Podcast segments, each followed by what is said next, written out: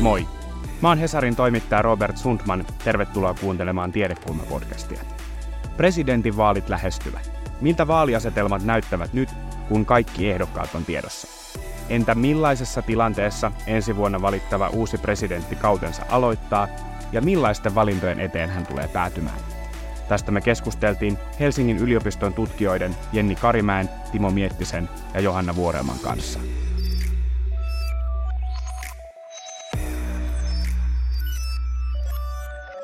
Aloitetaan näistä vaaliasetelmista, koska mä tiedän, että sen lisäksi, että te olette kaikki tutkijoita, niin te olette myös erinomaisia politiikan analysaattoreita ja kommentaattoreita.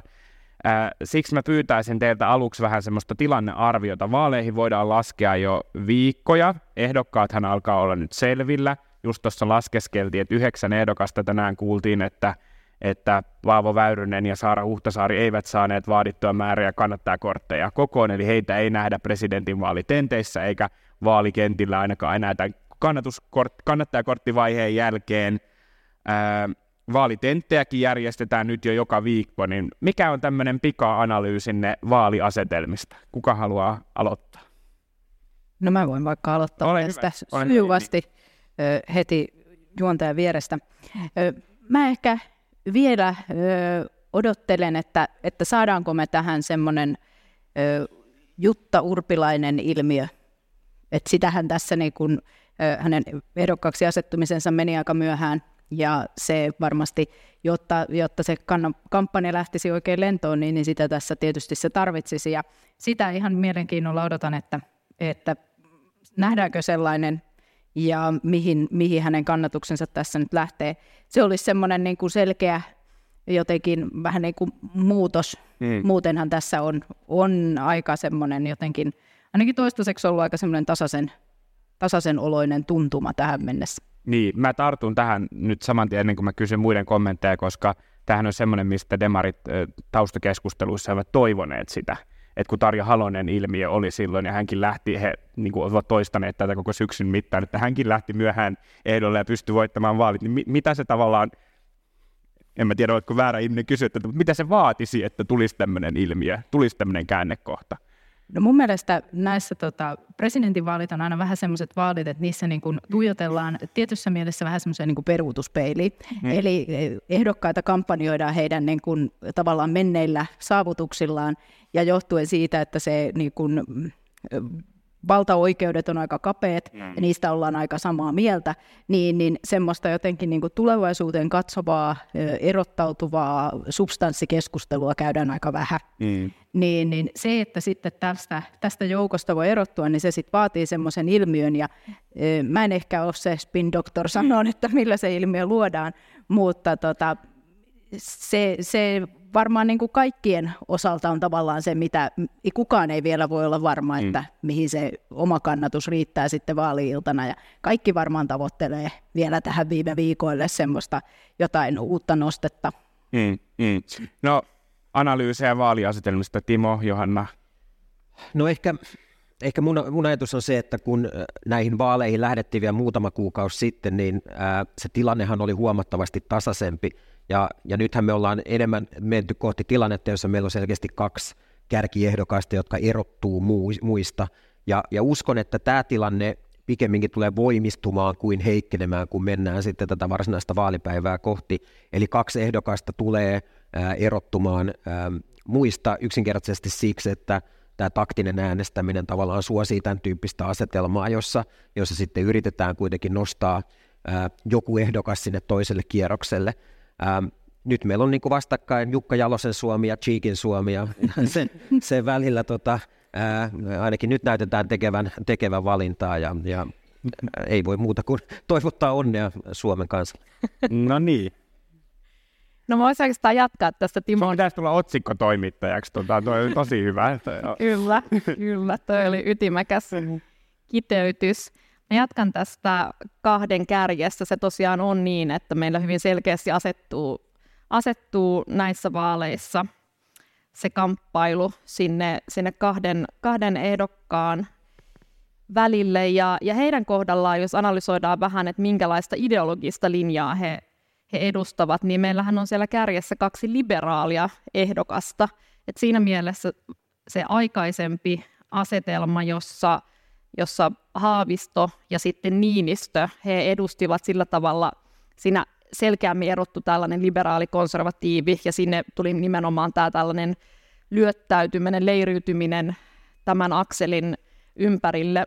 Mutta sitten se, mikä heitä tietenkin erottaa, niin, niin se löytyy enemmän sit sieltä vasemmisto-oikeisto-akselilta, että et Haavisto on, on aikaisemmissa ideologisissa kartoissa asettunut enemmän sinne vasemmalle, ja sitten taas Stub kokoomuksen ehdokkaana on, ehdokkaana on, on oikeistolainen ehdokas. Eli sieltä löytyy taas sitä sellaista erottavaa tekijää Stubin ja, ja Haaviston välille. Mutta jos katsotaan ihan sellaisia yksittäisiä asiakysymyksiä, niin kyllähän siellä on aika vaikeaa löytää eroja heidän, heidän välillään. Ja voidaan vähän puhua tästä, että millä tavalla niitä eroja, eroja sitten voidaan löytää sitten tässä myöhemmin keskustelussa, mutta se on varmasti äänestäjän ja kansalaisen kannalta ehkä se kaikkein vaikein asia näissä vaaleissa, että jos haluaa nimenomaan asiakysymysten näkökulmasta puntaroida näitä ehdokkaita, niin ne erot ovat aika pieniä. Mm. No, tässä on nyt puhuttu näistä kärkiehdokkaista, siis tuoreimmassa HSN kannatuskyselyssä Stub 24, Haavisto 20, ja sitten muut tulee perästä halla ja Rehn 10, Andersson ja Urpilainen 7, Aaltola 5. Teillä tuntuu olevan aika selkeä niin kuin näkemys siitä, tai ainakin Timo Miettisellä ja Johanna Vuorelmalla, että nämä toisen kierroksen ehdokkaat on melkeinpä selvillä, niin voi, voisiko siis jokin muuttaa vielä sitä, että ketkä menevät toiselle kierrokselle, vai käykö meillä niin, että oikeastaan jo tässä ensimmäistä, ensimmäistä kierrosta edeltävissä vaikka vaalikeskusteluissa ja muissa pelataan jo käytännössä sen toisen kierroksen, niin kuin, että se on selviö ja, ja jotenkin pelataan jo niin kuin sillä, vai ajatteletteko, että joku voi vielä muuttua? No mä ajattelen, että, että siellä on oikeastaan kolme tekijää, jotka voi muuttaa sen asetelman. Ensimmäinen on se, että nousee joku sellainen ajankohtainen tapahtuma, johon ehdokkaat joutuvat ottamaan kantaan. Mehän eletään hyvin jännitteisessä, hyvin herkässä turvallisuuspoliittisessa tilanteessa, ja se on hyvin mahdollista, että ennen vaaleja nousee vielä joku sellainen yksittäinen poliittinen tapahtuma, johon sitten ehdokkaalta pyydetään kommentteja ja siinä kohtaa sitten joku ehdokkaista äh, erottuu muista joko, joko sitten hänen kannaltaan hyvällä tai sitten huonolla tavalla. Ja, ja sellaisessa tilanteessa, kun tulee joku yllättävä poliittinen tilanne, niin siinä usein ehdokkaan, ehdokkaalla on se riski, että siellä tulee sanottua jotain, mikä, mikä ei, ei siihen tilanteeseen ole, ole ollut oikea arvio tai, tai oikea analyysi. Ja näitä on tällaisia tilanteita nähty aikaisemmin poliitikkojen kohdalla, että liian nopeasti hypätään tekemään johtopäätöksiä. No sitten toinen asia on se, että nyt tietenkin tässä kaikki poliittiset vastustajat pyrkii varmasti kovaa vauhtia kaivamaan jotain yllätyksiä mm. sieltä, sieltä ehdokkaiden taustalta. Ja on hyvin mahdollista, että jotain sellaisia paljastuksia tulee tässä viimeisten viikkojen aikana, joka sitten kääntää, kääntää kannattajien ajattelun. Meillähän on se tilanne Suomessa, että presidentinvaaleissa on hyvin paljon liikkuvia äänestäjiä. Et siinä mielessä se sitoutuminen näihin, näihin ehdokkaisiin ei ole kovin, kovin tiukkaa. Meillä on tietty määrä toki sitoutuneita äänestäjiä, mutta on valtava määrä kansalaisia, jotka edelleen, edelleen ovat valmiita asettumaan toisen ehdokkaan taustalle. Ja sitten kolmas tekijä liittyy näihin vaalikeskusteluihin ja vaalitentteihin, että kyllähän niissä voi tulla eroja ehdokkaiden välille, että sitten yksi onnistuu, toinen epäonnistuu, yksi jää enemmän varjoon, ei ei pysty ehkä artikuloimaan sit riittävän uskottavalla tavalla näissä tenteissä, ja sehän on sellainen vertailuasetelma, että kun siellä, on, siellä ovat ehdokkaat rinnakkain, niin se vertailu on helpompaa tehdä kuin niin, että tarkastelee ehdokkaita yksitellen. Mä ehkä niin. voisin tarttua tähän ö, tenttinäkökulmaan niin kuin vielä siitä, että nyt niin kuin Robert sanoi, että yhdeksän ehdokasta, eli heitä on joka tapauksessa aika paljon, näissä tenteissä, ja siinä se niin kun aika, mikä yksittäiselle ehdokkaalle jää, on aika pieni, varsinkin tässä ensimmäisellä kierroksella, niin, niin siinä just tämmöisen yllättävän, että et onnistutko sit käyttämään sen oman 5-6 minuuttia jossain kohdassa niin kuin yhteensä niin kuin kaikista optimaalisimmalla tavalla, niin, niin se on, niin kun, ja siinähän puhutaan paljon semmoisista niin kun, tavallaan persoonallisista henkilökohtaisista ominaisuuksista, jotka nyt ei välttämättä liity niin kun, politiikan substanssiin mm. tai mihinkään tämmöiseen, vaan siihen, että oletko sinä niin kun, hyvä sellaisissa tilanteissa. Ehkä semmoinen, minkä vielä tähän asetelmaan voisi tuoda, on se, että kaikissa suoran kansanvaalin presidentinvaaleissa meillä se toisen kierroksen valinta-asetelma on asettunut keskusta oikeisto ja keskusta vasemmiston välille. Ja ei ole, on ehkä, tai sanotaanko näin päin, että on ehkä täysin perusteltua olettaa, että niin tulee tapahtumaan myös tällä kerralla. Se, että, että tota, ketkä sitten nämä ehdokkaat tällä hetkellä, Alexander Stubb näyttää olevan hyvin vahvasti keskusta oikeiston ehdokkaana, Pekka Haavisto tällä hetkellä sinne keskusta vasemmiston ehdokkaaksi sitten, mutta että, että siinä tavallaan, että ehkä tätä kilpailua käydään myös sitä toista kierrosta silmällä pitäen tavallaan näiden niin sanotusti, jos voidaan sanoa niin kuin leirien sisällä, mm. että kuka nousee sitten niin kuin kummankin puolen edustajaksi sit sille toiselle kierrokselle, jossa sitten se niin kuin lopullinen valinta tehdään. Mm. Niin, ehkä jos ajatellaan niin kuin tämän, tämän vuoden näitä toisia isoja vaaleja, eli eduskuntavaaleja, niin siinähän me nähtiin, että Suomen poliittinen kenttä kuitenkin jakautui aika vahvasti nimenomaan tämmöisen aika perinteisen ää, talouspoliittisiin kysymyksiin nojaavan oikeisto-vasemmisto jakolinjan mukaisesti. Ja, ja kun me lähestyttiin näitä vaaleja, niin se keskeinen kysymys oli, niin kuin Jenni sanoi, että kuka nousee näiden blokkien keskeisimmäksi ehdokkaaksi. Nyt Haavisto on selkeästi äh, valinnut sen strategian, että hän ei halua profiloitua vasemmiston ehdokkaana, ikään kuin tämmöisen niin kuin marinilaisen perinnön jatkajana. Ja nyt Hän siitä... sanoi, että hänessä ei ole punaista. Mun mielestä tämä oli jotenkin se sanotus kyllä, joo. Varmaan tarkka, mutta mä mm, jotenkin tämän tulkitsin sen, sen niin kuin peruspointin tässä hänen viestissään. Ja, ja kun me ehkä aikaisemmin ajateltiin, että se keskeinen ää, ikään kuin dynamiikka näissä meni ää, sen, sen puolella, että kuka nousee sen keskusta oikeiston ehdokkaaksi, koska silloin oli ää, nähtiin, että nämä ehdokkaat syö toistensa kannatusta Aaltola, Rehn, Stub, ää, ehkä halla tietyssä, tietyssä määrin, ää, mutta että nyt, nyt se ehkä kysymys on, että onko joku hahmo, joka voisi nousta vielä tämän ikään kuin talousvasemmistolaisen ää, blogin selkeäksi johtajaksi. Ja tähän niin kuin musta perustuu, että jos sieltä joku ilmiö nousee, niin se perustuu tähän niin kuin demografiseen pohjaan tai poliittiseen pohjaan, joka meillä on. Mutta mä en ehkä itse näe, että Jutta Urpilainen välttämättä olisi se ehdokas, koska hänen ää, sit historiansa näissä kysymyksissä on, on jonkin verran niin kuin ristiriitaisempi, että ää, et uskon, että Li Andersson tulee keräämään aika paljon kannatusta kuitenkin hmm. tästä, mm. tähän perintöön nojaavalta äänestäjäkunnalta. Johanna Vuorella mainitsi tässä aiemmin, että, että kaikenlaisia tietysti yllätyksiä voi tapahtua ja, ja dramaattisia poliittisia tapahtumia, jotka vaikuttaa myös presidentinvaaleihin, mutta käytit tässä esimerkkinä nimenomaan ulkopoliittisia tapahtumia. Entäs sitten kotimaan teemat, jos miettii, että tänään viimeksi oli tuolla eduskunnassa Lehterillä protesti, jossa heiteltiin leikkiseteleitä budjettikäsittelyn keskelle. Siellä on ollut aika hurjia budjettikeskusteluja yömyöhään asti käyty asumistuen leikkauksesta, sosiaaliturvaleikkauksista. Torstaina meillä on ö, moneen, moneen vuoteen niin kuin ennätyksellisen suuret poliittiset työtaistelut – onko presidentin vaalit täysin tämän koko maailman ulkopuolella, vai voiko nämä jollain tavalla vaikuttaa myös presidentin vaaleihin, nämä kotimaan, niin kuin, kotimaan teemat?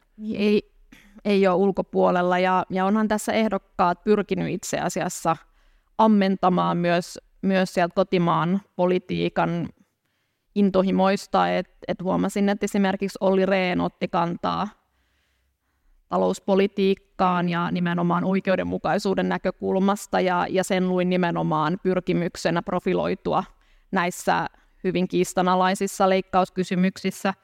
Tässä siirrytään vähän enemmän sit sinne arvojohtajuuden puolelle, että kun presidentillä Suomessa niin on ne aika rajatut valtaoikeudet, perustuslain määrittämät, jotka nimenomaan keskittyy sinne ulko- ja turvallisuuspolitiikkaan, mutta sitten on tämä vähän sellainen epämääräinen rooli arvojohtajana ja se, että mitä se tarkoittaa, niin, niin se on tietenkin ajassa liikkeessä oleva, oleva asia, mutta siinä varsinkin ehdokasvaiheessa, niin, niin kyllähän siellä on ammennettavaa täältä siis niin kuin sitä kautta, että ammentaa ää, tällaisia tai sanottaa niitä arvoja, joita, joita edustaa, ja siellä on aika vaikea rajata ne arvokysymykset pelkästään sinne ulko- ja turvallisuuspolitiikkaan. Mutta mä ajattelisin, että se varmaan ehkä vielä silloin kesällä näytti siltä, että se sellainen muu kuin ulko- ja turvallisuuspoliittinen keskustelu näissä vaaleissa voisi liittyä näihin rasismikysymyksiin ja yhdenvertaisuuskysymyksiin, koska ne olivat niin vahvasti esillä julkisuudessa, mutta nyt tällä hetkellä ehkä kuitenkin ne ovat jotenkin enemmän siellä marginaalissa, koska nämä talouspolitiikan kiistat ovat niin, niin vahvasti esillä, että kyllä se nyt näyttää siltä, että enemmän sieltä puolelta tulisi sit sitä, sitä ää, kannanottoa ja, ja sitten ehkä erontekoa ää, puol- tota, näiden ehdokkaiden välillä. Ehkä sitten myös sellainen, mikä nyt on tullut taas tämän niin kuin rajakysymyksen kautta niin kuin maahanmuutto laajempana teemana, niin, niin todennäköisesti siellä, siellä alueellakin voidaan, voidaan liikkua ja, ja ehdokkaat jollain tavalla pyrkiä, mm. pyrkiä sanottamaan sitä omaa arvomaailmaa sen kautta, mutta perinteisesti ja se taas on ollut sellainen poliittinen kysymys, johon Suomessa poliitikot eivät hirveästi halua ottaa kantaa mm. perussuomalaisia lukuun ottamatta. Niin se oli kiinnostavaa siinähän tavallaan, kun se putoaa sekä kotimaan politiikan että ulko- ja turvallisuuspolitiikan niin kuin välimaastoon, niin siinähän ei ehkä hirveästi kannanottoja tehty, mutta sen sijaan moni presidenttiedokas kävi kuvauttamassa itsensä siellä rajalla, että se oli lähestulkoon ruuhkaa, kun, kun kampanjat siirtyikin yhtäkkiä suljetuille rajapaikoille ottamaan kuvia, että nyt on täällä asiat kunnossa ja minäkin olen paikalla. Jennillä oli tähän kotimaan politiikka. No ehkä se, että varsinkin tässä ö, ensimmäisellä kierroksella, kun nyt on, on se yhdeksän kappaletta mm. ehdokkaita, jotka edustavat kuitenkin ö, Mika Aaltolaa lukuun ottamatta eduskunnassa istuvia puolueita, niin, niin varmasti sillä ö, kotimaan politiikkaan kytkeytyvällä niin kuin ideologialla ja sillä puolueen niin kuin samastumisella mm. on merkitystä myös ainakin osalle äänestäjistä äänestyspäätöstä tehtäessä. Ja siinä mielessä tietysti se, että jos tavallaan se kotimaan politiikan ja sisäpolitiikan keskusteluagenda on kovin jollain lailla kärjekästä tai, tai nyt niin kuin käydään kovilla kierroksilla, niin, niin tietysti sillä voi olla, että sit se niin kuin vaikuttaa siihen, että tulee ehkä, ehkä valinneeksi sitten sen, joka edustaa niin kuin myös presidentinvaaleissa sit lä- lähellä sitä omaa, omaa niin kuin sisäpoliittista ajatusmaailmaa. Siinä mielessä niin kun Johannan kanssa samaa mieltä tästä niin kun tämmöisestä niin kuin ideologisesta ja muusta, muusta asettautumisesta. Minusta mielenkiintoista tässä on se, että meillä on kuitenkin nyt poikkeuksellisen monta ehdokasta, jotka ovat asettuneet valitsijayhdistyksen kautta ehdokkaaksi. Ja siinä voi ajatella, että näkyy sitten taas toisaalta semmoinen niin kuin halukkuus irtautua siitä niin kuin, niistä kotimaan nimenomaan, että voi ottaa tavallaan etäisyyttä, että et, et, ei, ei tarvitse mm. niin kuin, kantaa sitä tavallaan tietyssä tilanteessa painolastia, mm. mitä se oma poliittinen viiteryhmä vaikkapa siellä Arkadianmäellä nyt niin kuin, ajaa tai yrittää viedä eteenpäin, niin voi etäännyttää itsensä, mutta että tämä on niin kuin, mielenkiintoinen dynamiikka tällä kertaa.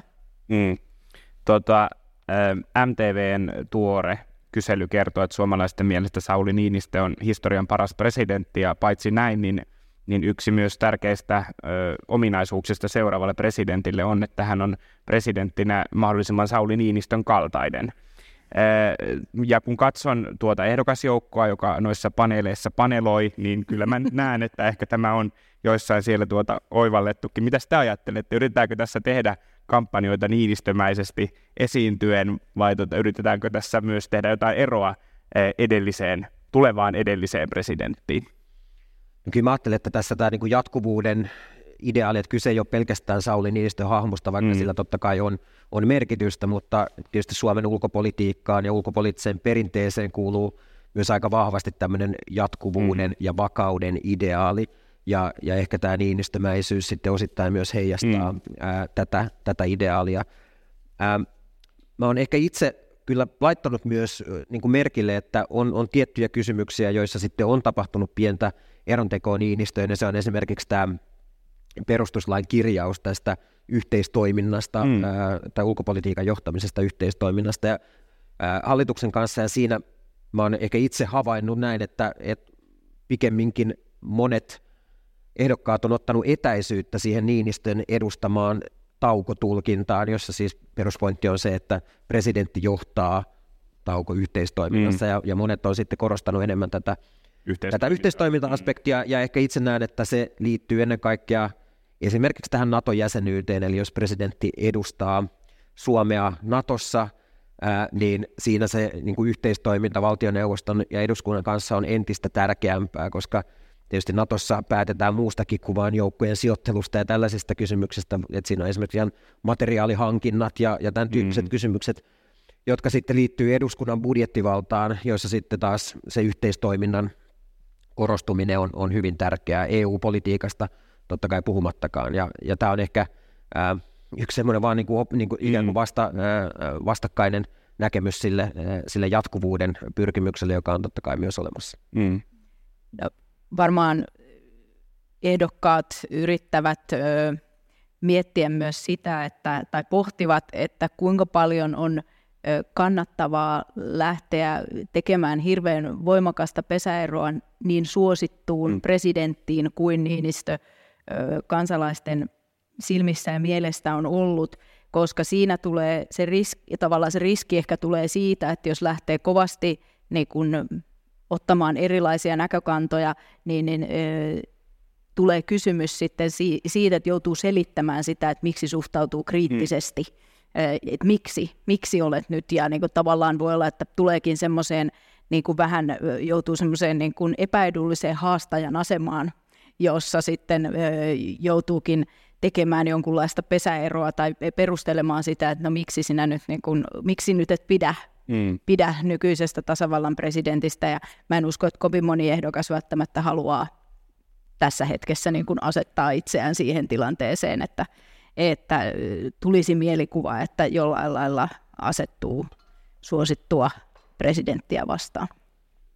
Joo, en ole kyllä havainnut, että näissä vaalikeskusteluissa olisi vielä tähän mennessä juurikaan opponoitu Niinistön linjaa tai laajemmin myöskään Suomen tätä ulko- ja turvallisuuspolitiikan jatkumoa ja, ja konsensusta, joka kuitenkin sillä politiikka-alueella on edelleen hyvin vahva toiminnan logiikka, eli haetaan mahdollisimman laajaa konsensusta ja, ja sitä vastaan kampanjointi on kyllä niin poliittinen, valtava poliittinen riski ja vaikea nähdä, että se tässä poliittisessa tilanteessa olisi toimiva. Et se, minkä, mikä on mun mielestä määrittänyt nyt varsinkin ehkä tätä loppusyksyn kampanjoinnin tunnelmaa on se, että siellä on aika vahva sellainen isänmaallinen eetos näillä näillä ehdokkailla, siellä pyritään symbolisesti, poliittisesti, kulttuurisesti jotenkin vetoamaan siihen sellaiseen isänmaalliseen kuvastoon, joka mun analyysin mukaan se liittyy osaltaan tähän Niinistön tapaan edustaa tätä instituutioa. Hän on kuitenkin ollut aika tällainen konservatiivinen, ää, jatkuvuutta korostava presidentti ja sitten toisaalta myös tähän aikaan, että kun ulko- ja turvallisuuspolitiikka on niin konfliktiherkkää tällä hetkellä ja, ja siellä on niin paljon jännitteitä ja, ja tunnelma on aika pelokas ja, ja sellainen monella tapaa levoton, niin sellaisessa ilmapiirissä halutaan ehkä palata niihin sellaisiin aika perinteisiin arvoihin ja, ja peräänkuuluttaa ää, isänmaallisuutta ja, ja vahvaa tällaista voisi sanoa niin presidenttiinstituutioon liittyvää tällaista, tällaista aika, aika konservatiivista kuvastoa, kun taas jos mennään vaikkapa kymmenen vuotta taaksepäin ajassa, niin kyllä ilmapiiri oli vähän, vähän erilainen tässä suhteessa. Et ehkä silloin se sellainen konservatiivisempi puhetapa niin ei samalla tavalla purrut ainakaan laajasti äänestäjäkuntaa, vaan siellä oli enemmän sit sitä, että et tietty ehkä just tämä, kun puhuttiin tässä, että on nämä tällaiset kaksi tällaista vähän niin häilyvämpää blokkia, niin siellä just tämä tällainen konservatiivisempi blokki totta kai siihen, siihen vetoaa sellainen puhumme, mutta taas niin kuin liberaalimpi ryhmittymä, niin ehkä siellä taas sitten haettiin uudenlaista ulkopoliittista ajattelua ja haluttiin vähän ehkä niin kuin modernisoida ja, ja uudelleen miettiä sitä, että millä tavalla meidän – ää, mitä presidenttiinstituutio edustaa ja millä tavalla se voi ajaa ä, ulko- ja turvallisuuspolitiikan kysymyksiä, vaikkapa joku feministinen ulkopolitiikka, niin en ole nyt kuullut hirveästi puhetta mm. tämän tyyppisistä teemoista, jotka kuitenkin Suomenkin poliittisessa keskustelussa ovat olleet esillä. Mm, tässä on mainittu konsensus, sen tavoitteleminen, myös näiden ehdokkaiden, ei vaan siis suhteessa Niinistö, vaan myös nämä ehdokkaat niin kuin keskenään. Millaisia keskeisiä eroja sieltä kuitenkin voisi löytyä vai löytyykö sieltä mitä? Onko nämä kaikki samasta puusta veistettyjä? No itse... Talouspolitiikka mainittiin tästä just aiemmin, niin. mutta kun se, on, mm. se ei ole ihan tähän tota presidentin niin kuin tehtäväkenttään sitten kuitenkaan. Kyllä ne erot enemmän löytyy sieltä politiikan tyylistä ja sitten myös näistä vallanverkostoista, joita, joita nämä ehdokkaat ovat rakentaneet. Et jos katsotaan näitä yksittäisiä ehdokkaita, niin kyllä se on ihan selvää, että vaikka Bastub, hänen poliittinen tyyli on erilainen kuin vaikka Halla-ahon. Eli halla myös, jos katsotaan näitä tällaisia vallanverkostoja, ne rakentuu enemmän tällaisiin konservatiivisiin, maahanmuuttovastaisiin ryhmittymiin, kun taas sitten Stub on hyvin alleviivatusti tällainen kansainvälinen, hyvin ekstrovertti ää, tyyliltään ja, ja pyrkii jatkuvasti ää, niin kuin vetoamaan tähän tällaiseen, äm, sanoa tällaiseen ää, kansainväliseen, kansainväliseen yhteistyöhön ja, ja sellaiseen arvopohjaan, joka, jota perinteisesti on, on kutsuttu tämän niin kuin liberaalin demokratian peruspilarit. Sitten taas, taas vaikkapa Aaltola, hänen poliittinen tyylinsä – se, hän, hän ammentaa tällaisesta vähän altavastaajan asetelmasta, koska hänellä ei ole poliittista puoluetta taustalla eikä poliittista kokemusta, niin hän on omaksunut jossain määrin tähän niin populistisia ulostuloja, ehkä nimenomaan haastaakseen tätä niin poliittisen eliitin vakiintunutta ryhmittymää ja, ja siihen puheeseen on liittynyt se sellainen, että pyritään, pyritään niin kuin haastamaan nimenomaan tällaista niin kuin eliitti ää, niin politiikan puolueeliittiä sieltä puolueeliitin ulkopuolelta.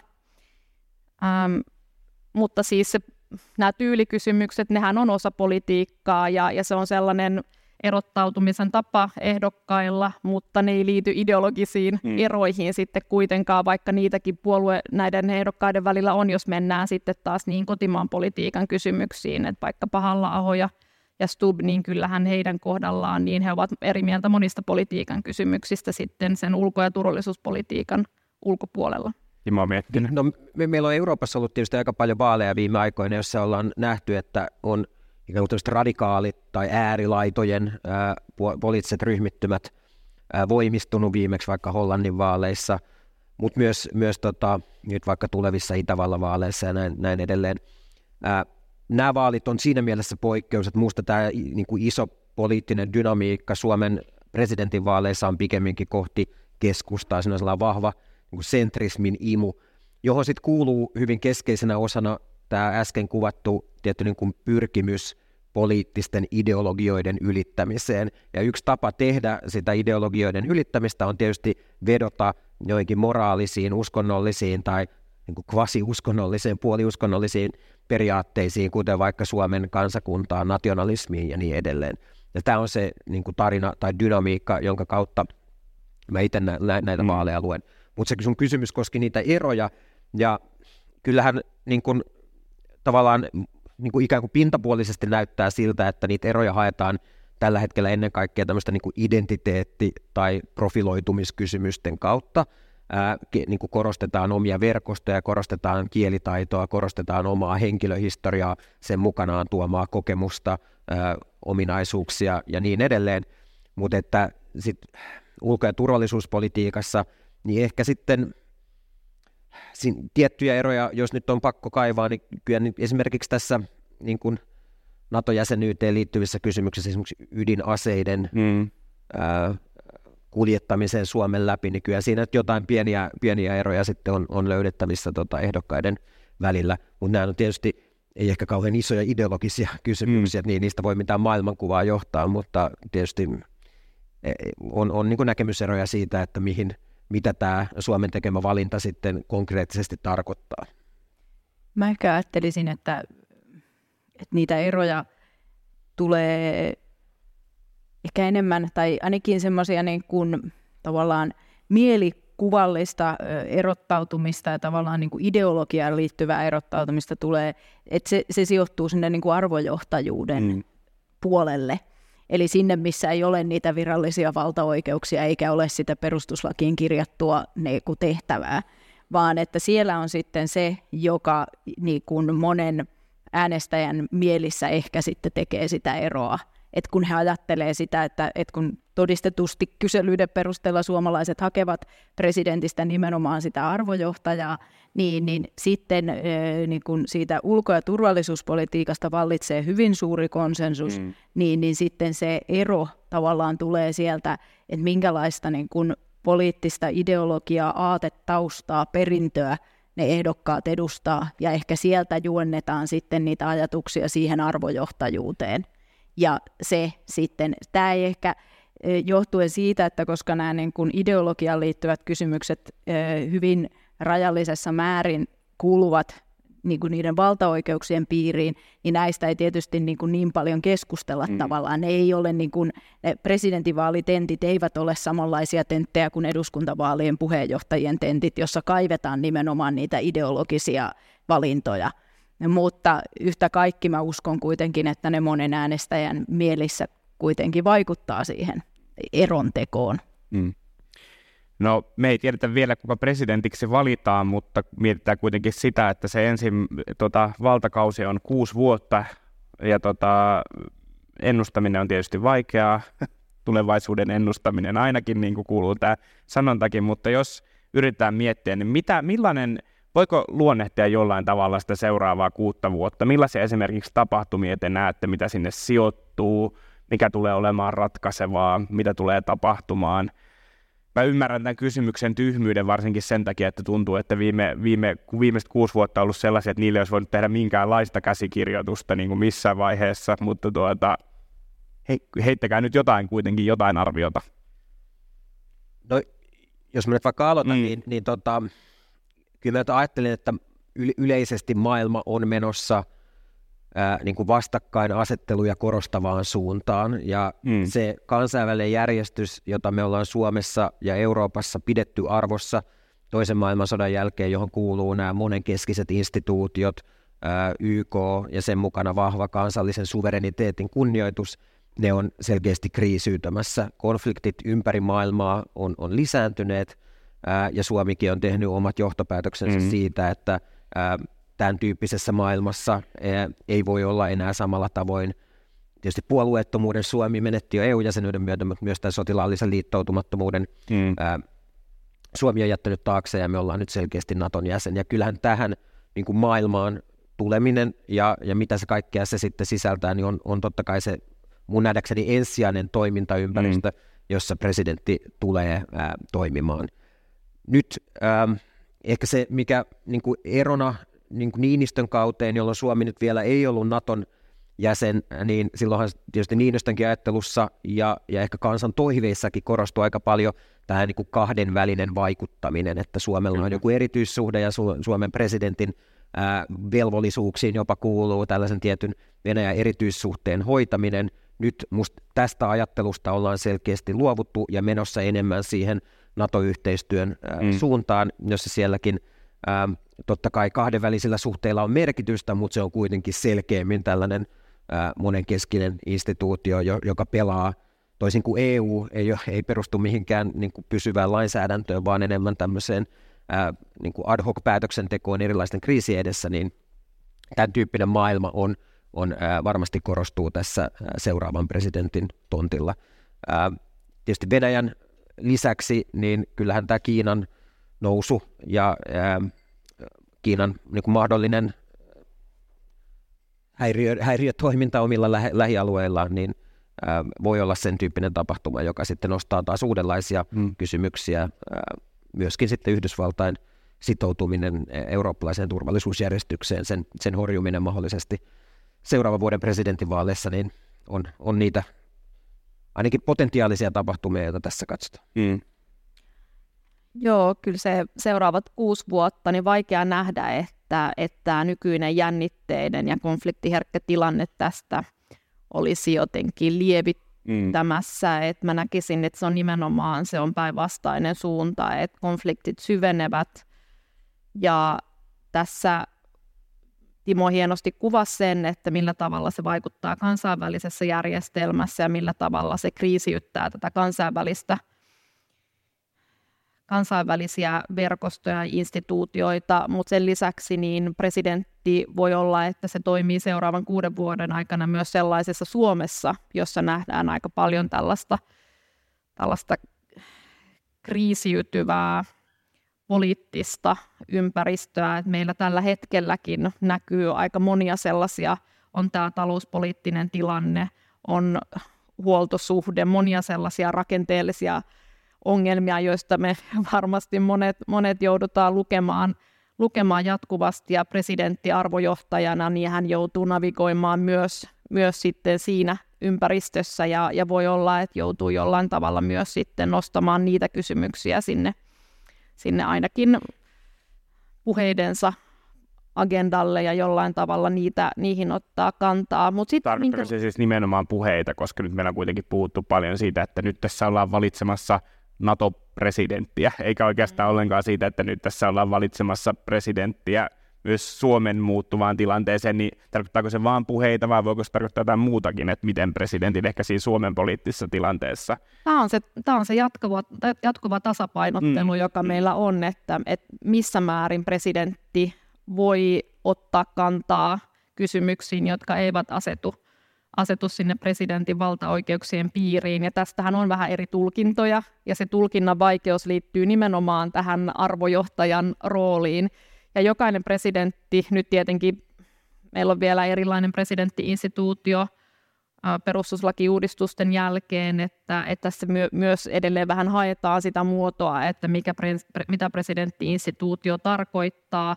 Tässähän kansalaisilla on itse asiassa näkemys, että presidentillä pitäisi olla vahvemmat mm. valtaoikeudet, kun kysytään kansalaisilta, että meillähän on jäänyt sellainen, voisi ehkä sanoa sellainen jäänne. Poliittinen kulttuurihan on hyvin hitaasti muuttuva ilmiö, ja Suomen poliittiseen kulttuuriin pitkään liittyy tämä tällainen tällainen semipresidentiaalinen äh, luonne ja, ja se, että ollaan menty enemmän tähän parlamentaariseen suuntaan, niin se ei ole vielä ehtinyt vaikuttaa ehkä riittävän syvälle ihmisten näkemyksiin, että siellä on edelleen kaipuuta sellaiselle hahmolle, joka asettuu jotenkin sen päivän poliittisen kiistelyn yläpuolelle. Ja siihen liittyy myös tämä valitsijayhdistysten käyttäminen president, presidentin vaaleissa. Itse tulkitsen sen täysin vastauksena siihen, että että presidentin odotetaan olevan, olevan sillä tavalla mahdollisimman ei-poliittinen toimija, vaikka se on poliittinen tehtävä, että et sitä, sitä sellaista tasottavaa voimaa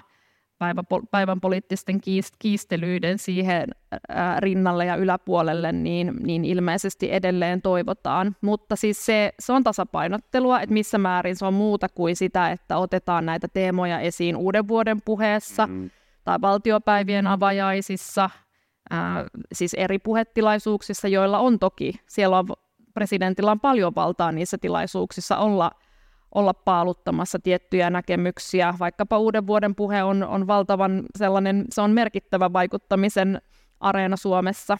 Mutta sitten jos vielä katsotaan, että mitä niitä, niitä sellaisia tapahtumia, joita voidaan nähdä tässä kuuden vuoden aikana, niin kyllä itse mietin näiden – vastakkainasettelujen vahvistumisen lisäksi, että muutkin kriisit ovat, ovat todennäköis tai niiden kriisien syventyminen, kuten ilmastokriisi ja ympäristökriisi, niin, niin se kuusi vuotta on aika pitkä aika tässä tilanteessa, kun tiedetään, että ollaan aika akuutissa tilanteessa, jossa saman aikaan poliittisesti on hyvin vaikea löytää ratkaisuja, niin kuin nyt ollaan hyvin huomattu, huomattu kun neuvotellaan ilmastopoliittisista toimista kansainvälisesti. Ja, ja itse olen aina peräänkuuluttanut sitä, että kyllä il, il, il, il, ilmasto- ja ympäristöpolitiikka, se on osa ulko- ja turvallisuuspolitiikkaa, ja presidentillä on oma roolinsa si, siinä, ja, ja Niinistöhän itse asiassa on käyttänyt, käyttänyt omaa presidenttikauttaan näiden asioiden esiin tuomiseen, ja on itse asiassa hyvin konkreettisesti ja kunnianhimoisesti pyrkinyt, pyrkinyt ää, edistämään ilmastopolitiikkaa, ja, ja tota, se sillä alueella niin voi hyvin olla, että mm. se, se tulee olemaan yhä, yhä niin kuin vaikeampana kysymyksenä myös presidentin tontilla. Mm. Jennillä oli. Vaikka tällä hetkellä tuntuu, että NATO on sellainen asia, josta sen paremmin presidenttiehdokkaat kuin ehkä Suomen kansa tällä hetkellä ei ole kovin eri mieltä, mm-hmm. niin, niin saattaa olla, että se on yksi semmoinen osa-alue, joka sitten kytkeytyy myös ihan konkreettisesti presidentin tehtäviin tietysti seuraavan kuuden vuoden aikana, jossa voidaan niin kuin kansallisesti nähdä myös eriä, mielipiteen eriävyyttä ja mm. kiistoja, mm. koska toistaiseksi mehän ei olla vielä niin kuin keskusteltu, me ei olla vielä tehty päätöksiä sen suhteen, että minkälainen se NATO-Suomi on. Tuleeko niistä tavallaan heite, näitä niin kuin nostetaan aina välillä esiin, että tuleeko nyt tukikohtia ja ydinaseet ja, ja suomalaisten, minkäla, minkälaisen niin kuin, äm, ratkaisun Suomi tekee siitä, että, että suomalaisia joukkoja sitten tä- meillä täytyy olla sellaiset joukot, joita voidaan käyttää sitten NATO-operaatioissa, minkälainen ratkaisu sen mm. suhteen. Ja tämä voi olla semmoinen, jossa sitten eh, näitä kysymyksiä, kun ruvetaan tulevina vuosina ratkomaan, niin, niin ne osittain menee presidentin valtaoikeuksien piiriin, monelta osin eivät, mm. mutta, mutta näissä voidaan nähdä myös sitten tämän tämmöisen niin kuin aika yksituumaisen NATO, NATO-kansan varmaan aika kiivastakin vastakkainasettelun ö, heräämistä. Ja siinä sitten tietysti presidentillä varmasti on, on ihan keskeinen rooli siinä keskustelussa, jos tämmöinen niin kuin jonkunlainen vastakkainasettelu sitten tässä suhteessa ö, muodostuu. Mm. Timo mainitsit aiemmin noista suhteista, että Suomessa on arvostettu kahdenvälisiä suhteita ja tietysti aiemmin on puhuttu näistä Venäjä-suhteiden tärkeydestä nyt kukaan ei, ei niistä ymmärrettävästi puhu, mutta korostuuko jatkossa suhteet johonkin suuntaan, joko kahdenväliset tai muunlaiset, mutta mihin, mihin niin kuin jatkossa, jatkossa tota haetaan suhteita? Timo voi vastata joku muukin. No kyllä tietysti niin kuin ensisijaisesti Suomen keskeisiin kumppaneihin ja liittolaisiin, jotka nyt löytyy yhtäältä Euroopan unionin jäsenmaista, Britanniasta, mutta sitten myös Yhdysvalloista. Meillä on Yhdysvaltojen kanssa monia niin keskeisiä yhteistyörakenteita tällä hetkellä viritteillä, on tämä DCA-sopimus mm. ja, ja muita, ja, ja nämä on tietysti varmaan ne keskeiset kumppanit, jotka, jotka tässä ikään kuin välittömän turvallisuusympäristön manageerauksessa niin mm. tulee korostumaan. Ehkä myös sitten niin kuin, tietysti jokainen presidentti luo sen oman tonttinsa ja luo sen oman ää, vaikuttamisen tapansa. Jos ajatellaan nyt sitten ää, tätä laajempaa niin kuin maailmanpoliittista tilannetta, että miten vaikka eri maat äänestää mm. ää, Venäjää koskevissa päätöslauselmissa YKssa, niin kyllä me nähdään, että se niin kuin Euroopan edustama blokki, se ei kuitenkaan ole niin kuin globaalissa mittakaavassa mikään järjettömän suuri. Ja tässä mielessä – Suomenkin kaltaisten maiden keskeinen haaste on se, että miten me saadaan niin sanotun globaalin etelän valtiot meidän mm. puolellemme näissä kysymyksissä, jotka koskettaa meidän välitöntä turvallisuusympäristöä. Ja tässä sitten ää, niin kuin presidentin taidot ja, ja kokemus ää, voi olla ratkaisevia, että miten näitä suhteita saadaan ylläpidettyä ja miten sitä ikään kuin Suomen näkemystä, Suomen tarinaa, Suomen huolia pystytään ää, viemään eteenpäin.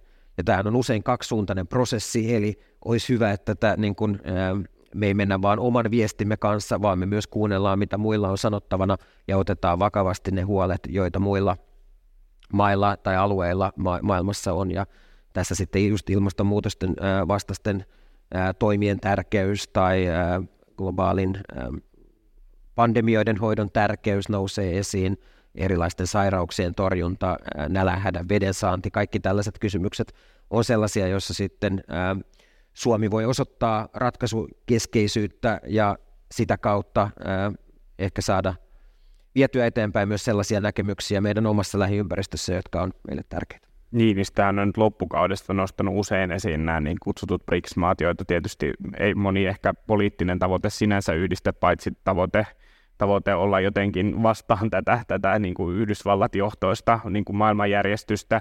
Ja tässä on niin kuin kiinnostavasti, että mun mielestä on nä- näkynyt suomalaisessa ulkopoliittisessa keskustelussa, että vaikka me ollaan yhtäältä valittu vahvemmin niin kuin oma paikkamme siellä lännessä, niin mun mielestä meillä on kyllä koko ajan enemmän keskustelua myös siitä, että mitä tehdä niiden toisten kanssa, joiden kanssa varmaan pitäisi käydä jotain vuoropuhelua, mutta nyt me ollaan niin kuin toisella puolella, niin mitä siltä presidentiltä odotetaan vaikka suhteessa näihin globaalin etelän maihin? Pitäisikö olla vuoropuhelua, matkoja, ymmärrystä, mitä se tarkoittaa? Mainitsit Suomen tarinan esittelyn ja heidän tarinan kuuntelemisen. Jenni, jos sulla, sulla tulee mieleen. Oikeastaan tähän, niin kuin, mistä tuossa tota, noin, tähän niin kuin edelliseen kysymykseen ja tavallaan tähän, tähän keskusteluun, niin, niin ö, sillä, että kuka presidentiksi sitten valitaan, niin, niin siinä ehkä nämä, Johanna mainitsi heidän niin kuin erilaisista taustoistaan, erilaisista niin kuin, kontaktipiireistään ja muista, niin, niin myös sillä, että mihin Suomi sitten suuntautuu niin kuin tässä, että onko se, onko se sitä globaalia etelää, onko se Kiinaa, minkälaisia. Toisaalta sitten esimerkiksi niin kuin rauhavälitys,työ, tämän tyyppinen, mm. tyyppinen demokratia, työ, niin, niin siinä meillä on niin kuin näillä ehdokkailla on myös hyvin erilaisia niin kuin henkilökohtaisia taustoja. Jutta Urpilainen on nyt komissaarina tehnyt nimenomaan tämän niin kuin mm. Euroopan lähialueen toisaalta niin kuin globaalin etelän suuntaan tätä niin kuin kumppanuustyötä. Pekka Haavistolla on vahva tausta rauhavälitystyössä. Eli varmasti se, totta kai Suomen ja tulevan presidentin täytyy pystyä vastaamaan niin kuin ihan niihin konkreettisiin mm. kysymyksiin ja haasteisiin, mitä, mitä kansainvälisesti tulee eteen, mutta totta kai hänellä on myös niin kuin henkilökohtaisesti mahdollisuus ja varmasti halu kehittää tavallaan ja viedä sitä niin kuin Suomen ulkopolitiikkaa ja näitä yhteyksiä siihen suuntaan, joka, joka sitten hänelle tulevalle presidentille on luontainen ja omien, omien niin kuin kokemusten kautta tärkeä. Mm. Niin kyllä se tällä hetkellä edelleen kuitenkin näyttää siltä, että se, se ensisijainen painoarvo on siinä, että Suomi ylläpitää näitä vahvoja kahdenkeskisiä suhteita näihin omiin liittolaisiin. Yhdysvallat on tässä hyvin keskeisenä juuri siitä näkökulmasta, että, että se uhkakuva on siellä aika lähitulevaisuudessa, että tämä liittolais, tällainen rakennelma on, että se on heikentymässä. Tiedetään, että Naton kohdalla tulevat Yhdysvaltojen presidentinvaalit voivat olla itse asiassa kohtalokkaat. Trump näyttää tällä hetkellä ihan mahdolliselta tulevalta presidentiltä ja, ja viimeksi kun Trump oli vallassa, niin silloin, silloin tunnetusti Ranskan Macron hän kutsui NATOa aivokuolleeksi. Siellä oli hyvin vahva sellainen pessimismin ilmapiiri, josta sitten ehkä paradoksaalisesti Ukrainan sodan kautta niin saatiin uutta energiaa ja uutta uutta sellaista suuntaa Natolle. Ja, ja se, on, se on vahvistanut Naton tällaista, voisi sanoa, omakuvaa ja, ja sitä, että, että mikä se sen rooli on. Silloin 2000-luvun alkupuolella, niin silloinhan lähdettiin hakemaan aika laajaakin roolia, että siellä oli hyvin laajasti – erilaiset pehmeän turvallisuuden uhkakuvat, joita, joita pyrittiin tuomaan sinne Naton agendalle, ne on edelleen siellä, mutta nythän se pääpaino on siirtynyt kuitenkin näihin kovan turvallisuuden kysymyksiin. Eli siellä niin Suomella vaikutusmahdollisuudet globaalissa etelässä, niin ne ovat kuitenkin aika, voisi sanoa, että ne on aika, aika rajalliset, ja se Suomen vaikuttaminen ta- tapahtuu aika paljon nimenomaan sen niin liittouman kautta, mm. eli Euroopan unionin kautta, ja ja tällaisen länsimaisen liittouman kautta. Ja yksi sellainen kiinnostava kysymys on ollut just tämä Ukrainan sodan osoittama sellainen ehkä vähän monet yllättänyt sellainen äh, niin kuin ymmärtämättömyys sille, että, että millä tavalla Venäjän hyökkäyssota, että miten uhkaavana asiana sitä pidetään Suomessa ja Euroopassa. Ja tämä on ollut tietyllä tapaa ihan, ihan voisi sanoa tervekin sellainen herätys monelle, että aivan, että se, että kun me ollaan oltu puolueettomia ja ollaan pidetty sitä tällaisena ideaalina positiona kansainvälisessä politiikassa, niin nyt kun maita asettuu puolueettomaksi tässä kysymyksessä, niin sehän näyttääkin itse asiassa aika provosoivalta. Että ei kai nyt tässä voi olla puolueettomana, jos pitää ottaa kantaa Venäjä ja Ukrainan kysymykseen. Että et puolueet, puolueeton kantahan on on itse asiassa hyvin vahva poliittinen kannanotto. Ja Suomessa on ihmetelty sitä, että miten vaikkapa monissa Afrikan maissa, niin siellä ei haluta itse asiassa asettua, asettua kummallekaan puolelle. Ja mä itse olen ajatellut, että tämä on erittäin hyvä, hyvä sellainen osoitus meille Suomessa, että, että miltä meidän toiminta on saattanut taas vaikuttaa tiettyinä aikakausina, kun on haluttu olla puolueettomia ja neutraaleja. Että se itse ymmärrys voi olla aika erilainen kuin, kuin sit se, että miltä se näyttää ulkoapäin. Ja sitten siinä myös asettuu tämä tällainen maantieteellinen läheisyys vähän erilaiseen vinkkeliin. Et se, että mikä meille on tässä maantieteellisesti lähellä ja, ja hyvin keskeinen kysymys, niin ei ole samaa sitten vähän kauempaa katsottuna. Nämä on näitä meidän paikallisia konflikteja, mm, nämä, yeah. nämä Venäjän hyökkäyssodat, ihan samalla tavalla kuin, kuin me tarkastellaan sitten kauempana tapahtuvia konflikteja, että ne on sellaisia paikallisia konflikteja taas siellä. Haluaisin kysyä vielä tästä tässäkin keskustelussa mainitusta tauosta ja vallanjaosta, että nyt jos mietitään näitä tulevia vuosia, niin tämä NATO-ratkaisu, niin millaisen paineen se tuo parlamentaristisesta näkökulmasta, eli, eli tämä eduskunnan ja hallituksen vallan kasvattaminen ulkopolitiikassa, niin en tiedetä, että ehkä kansalta sille ei varsinaisesti ole tukea. Presidentin valtaoikeudet tällaisenaan nauttivat ihan laajaa suosiota ja ehdokkaatkin ovat monet halunneet pitää ne, pitää ne tota ennallaan, mutta syntyykö siihen joku jännite? Musta siinä syntyy kahden tyyppisiä jännitteitä. Ensimmäistä on tämmöistä niin kuin ihan ikään kuin vähän pintapuoliset jännitteet, joita me nähtiin äh, esimerkiksi valtiojohtajien vierailussa Suomessa, kun muita hmm. Pohjoismaita edustaa pääministeriä ja Suomea, äh, Suomea presidentti, niin kyllä se antaa vähän niin kuin oudonlaisen viestin siitä meidän niin kuin parlamentaarisesta perinnöstä. Mutta sitten ehkä vakavampi kysymys liittyy mun nähdäkseni ennen kaikkea tähän NATOon, koska EU on – siinä mielessä helpompi, että se, se kiista on niin kuin ratkaistu, se lautaskiista mm. on förbi ja, ja tota, se on niin kuin ratkaistu selkeästi parlamentarismin ää, eduksi, eli, eli ää, pääministeri edustaa Eurooppa-neuvostossa ja sitten ministerit ministerineuvostossa. Nyt NATO-suhteen se on vähän monimutkaisempi, että siinähän on niin kuin monen, ää, molemman tason edustusta, eli ää, presidentti ää, on määrä edustaa huippukokouksissa, mutta sitten on näitä erityiskokouksia, joissa sitten puolustusministeri ja ulkoministeri, mm. mahdollisesti myös muut, muut, muut, muut ministerit ää, edustaa Suomea. Ja ehkä se niin kuin keskeinen, ää, kun tullaan, tullaan niin kuin tavallaan joukkojen ää, niin kuin pääomajan valinta ja tämän tyyppisiin kysymyksiin, se on minusta aika ongelmatonta, mutta kuten me ollaan nyt Euroopassakin nähty, niin se keskeinen haaste meidän puolustuksellehan liittyy ennen kaikkea nyt niin kuin materiaalituotantoon. Sitä pitäisi saada, saada kasvatettua merkittävästi. Jos tätä ongelmaa ratkaistaan ää, Naton piirissä, niin totta kai siinä on haasteita, että jos Suomea edustaa presidentti, jolle ei ole mitään budjettivaltaa, mm. niin mikä on sitten tota, ää, ää, minkälaisia lupauksia hän sitten voi tehdä Naton piirissä näis, näihin, näihin kysymyksiin liittyen. Ja sen takia ää, mä uskon, että tämä on yksi syy, miksi nämä monet näistä ehdokkaista ei ole halunnut lähteä painottamaan sitä taukoa, vaan mm. pikemminkin sitä yhteistoimintaa, että tässä ei ole mitään että me pystytään menemään nykyisillä valtarakenteilla, nykyisellä perustuslailla, tässä ei ole mitään ongelmaa. TP-utvassa sitten sovitetaan kannat yhteen ja se on, se on selvä. Mutta totta kai on myös selvää, että meidän järjestelmän pitäisi pystyä myös reagoimaan kriisitilanteisiin ja sitä pitäisi suunnitella myös osittain ää, sellaiset skenaariot edessä, joissa nämä ristiriidat kärjistyy ja kyllä tässä mielessä ää, meidän valtiosääntö on mun mielestä ää, ongelmallinen. Hmm.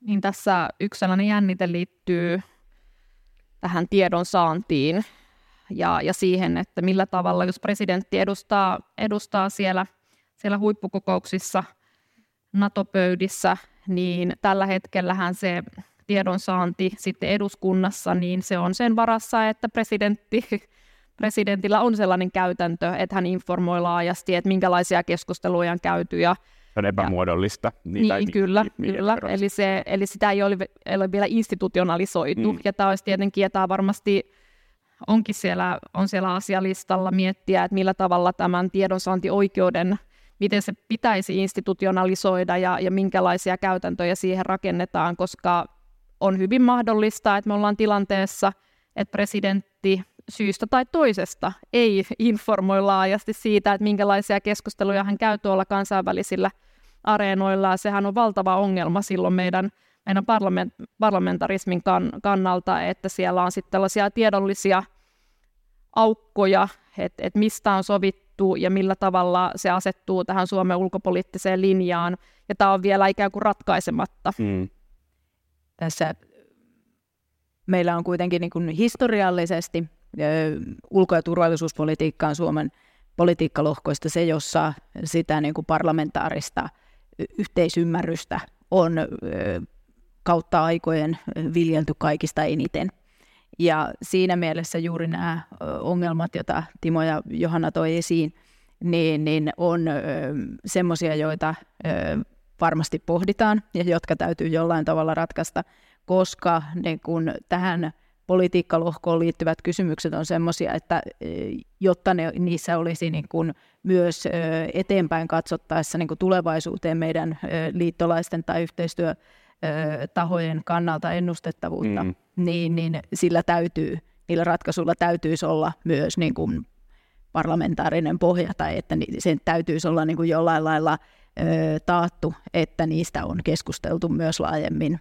Niin, niin että varmasti tähän, tähän niin kuin tullaan ö, tässä mielessä sitten myös, myös puuttumaan, eikä ehkä ö, pelkästään nojata siihen ö, historiaan, että ennenkin on mm. näistä asioista oltu yhtä mieltä. Viimeisenä presidentin rooliin liittyvänä kysymyksenä haluaisin kysyä teiltä elinkeinoelämän valtuuskunnan tuoreesta kyselystä, jossa presidentin toivotaan puuttuvan erityisesti kriiseihin ja, ja niissä toimivan jopa valtaoikeuksiensa yli. Mistä tämä teidän mielestä kertoo? Se varmaan kertoo aika paljon, Johanna mainitsi jo tuossa aikaisemmin, poliittisen kulttuurin – ja suomalainen poliittinen kulttuuri on ehkä sellainen, jossa ö, semmoista niin kuin konsensusta ö, ihaillaan tai semmoista ristiriidattomuutta tai riidattomuutta jollain lailla ihaillaan. Me, meidän mielestä olisi kauhean kiva, jos meidän poliitikot, poliitikot tulisi jotenkin kauhean hyvin toimeen. Niin, niin varmaan siinä se niin kun ajatus siitä, että presidentti on, on jokin ö, kaiken yläpuolelle ja ulkopuolelle asettuva taho, joka sitten silloin, kun ajat ovat kovat ja ankarat, niin, niin olisi sitten se, joka, joka tämän niin kuin riitaisan päivän politiikan yläpuolelle sitten asettuu. Hmm. Mutta se, että toki tietysti näin niin kuin demokratian näkökulmasta se on hyvin, hyvin niin kuin kyseenalainen ajatus, että, että sitten niin kuin luovuttaisimme ilomielin yhdelle henkilölle sitten valtaa. Niin, ehkä, ehkä jotenkin hahmota niin, että 1900-luvun alusta lähtien se kysymys demokratiasta on, on jollain tavalla kytkeytynyt tämän tyyppiseen mielikuvaan, että demokratia on hidas ja se on tämmöistä niin kuin keskustelua ja se ei saa päätöksiä aikaan ja yksi keskeinen ratkaisu siihen on ollut jonkinlainen niin kuin vahvan johtajuuden idea – tai jonkinlaisen niin kuin aristokraattisen perinnön jatkajat on joku tyyppi, joka sitten edustaa semmoista niin kuin puhdasta tahtoa hmm. ja, ja niin kuin poliittisen järjestelmän kykyä toimia poikkeustilanteessa. Mä ehkä pidän sitä siihen mielessä niin kuin eri, erityisenä, että mä itse koen, että meillä on niin kuin Suomessa kuitenkin viime vuosien aikana otettu nyt niin kuin aika niin kuin kriittinen tai tämmöinen niin kuin revisionistinen suhde Kekkosen aikaa, joka Suomessa kaikkein selkeimmin edusti mm. tota ihannetta. Ja ja tuntuu, että me niin kuin nyt katsotaan sitä, sitä aikaa ja sitä niin kuin tietynlaista sooloilua ulkopolitiikassa ja entistä kriittisemmin silmiä. Kyllä. Siinä mielessä toi, toi tulos on ehkä vähän jännitteisessä suhteessa sen kanssa, mutta, mutta et kyllä, kyllä sillä on musta niin kuin, ikään kuin perinte, perintö niin kuin eurooppalaisessa demokratia- ja ää, poliittisessa keskustelussa. Niin siinä on toi perintö ja sitten on vielä tämä erityinen suomalainen, ehkä kulttuurinen uskomus siitä, että meillä on hyvä herra onni. Ja tämä, tämä kytkeytyy tähän niin presidenttiinstituution, voisi sanoa presidentin figuuriin ja, ja usko siihen, että presidentti pystyy olemaan sellainen vakauttava voima suomalaisessa politiikassa. Tämä tuli ihan kiinnostavalla tavalla esiin korona-aikana. Muistetaan silloin, kun presidentiltä tuli tämä nyrkkiehdotus, niin, niin sitä myöhemmin tulkittiin sellaisena vähän tähän tapaan, että, että siellä, siellä poliitikot kiistelevät keskenään ja presidentillä oli tarjota sellainen selkeä ja kova ratkaisu, joka olisi ollut toimiva, mutta se ei kelvannut. Eli siinä oli se sellainen se perusasetelma jotenkin se, se näkyi siinä, että millä tavalla tätä nyrkkiehdotusta miten sitä kiiteltiin ja, ja petyttiin, kun se ei, se ei se ei kelvannutkaan. Ja se, että se tuli presidentiltä ja se tapa, jolla se esitettiin, niin siinä, siinä hyvin mun mielestä pelattiin näillä kulttuurisilla oletuksilla ja, ja tällaisilla vakiintuneilla käsityksillä ää, vallan eri instituutioista ja, ja myös demokratiasta. Jenni Karimäki, Timo Miettinen ja Johanna Vuorelma, kiitos. Kiitos kun kuuntelit Tiedekulma-podcastin. Meillä olisi yksi pyyntö. Jos pidit jaksosta, voisitko kertoa sitä kaverillesi? Tiedekulma-podcastin löydät kaikista podcast-palveluista.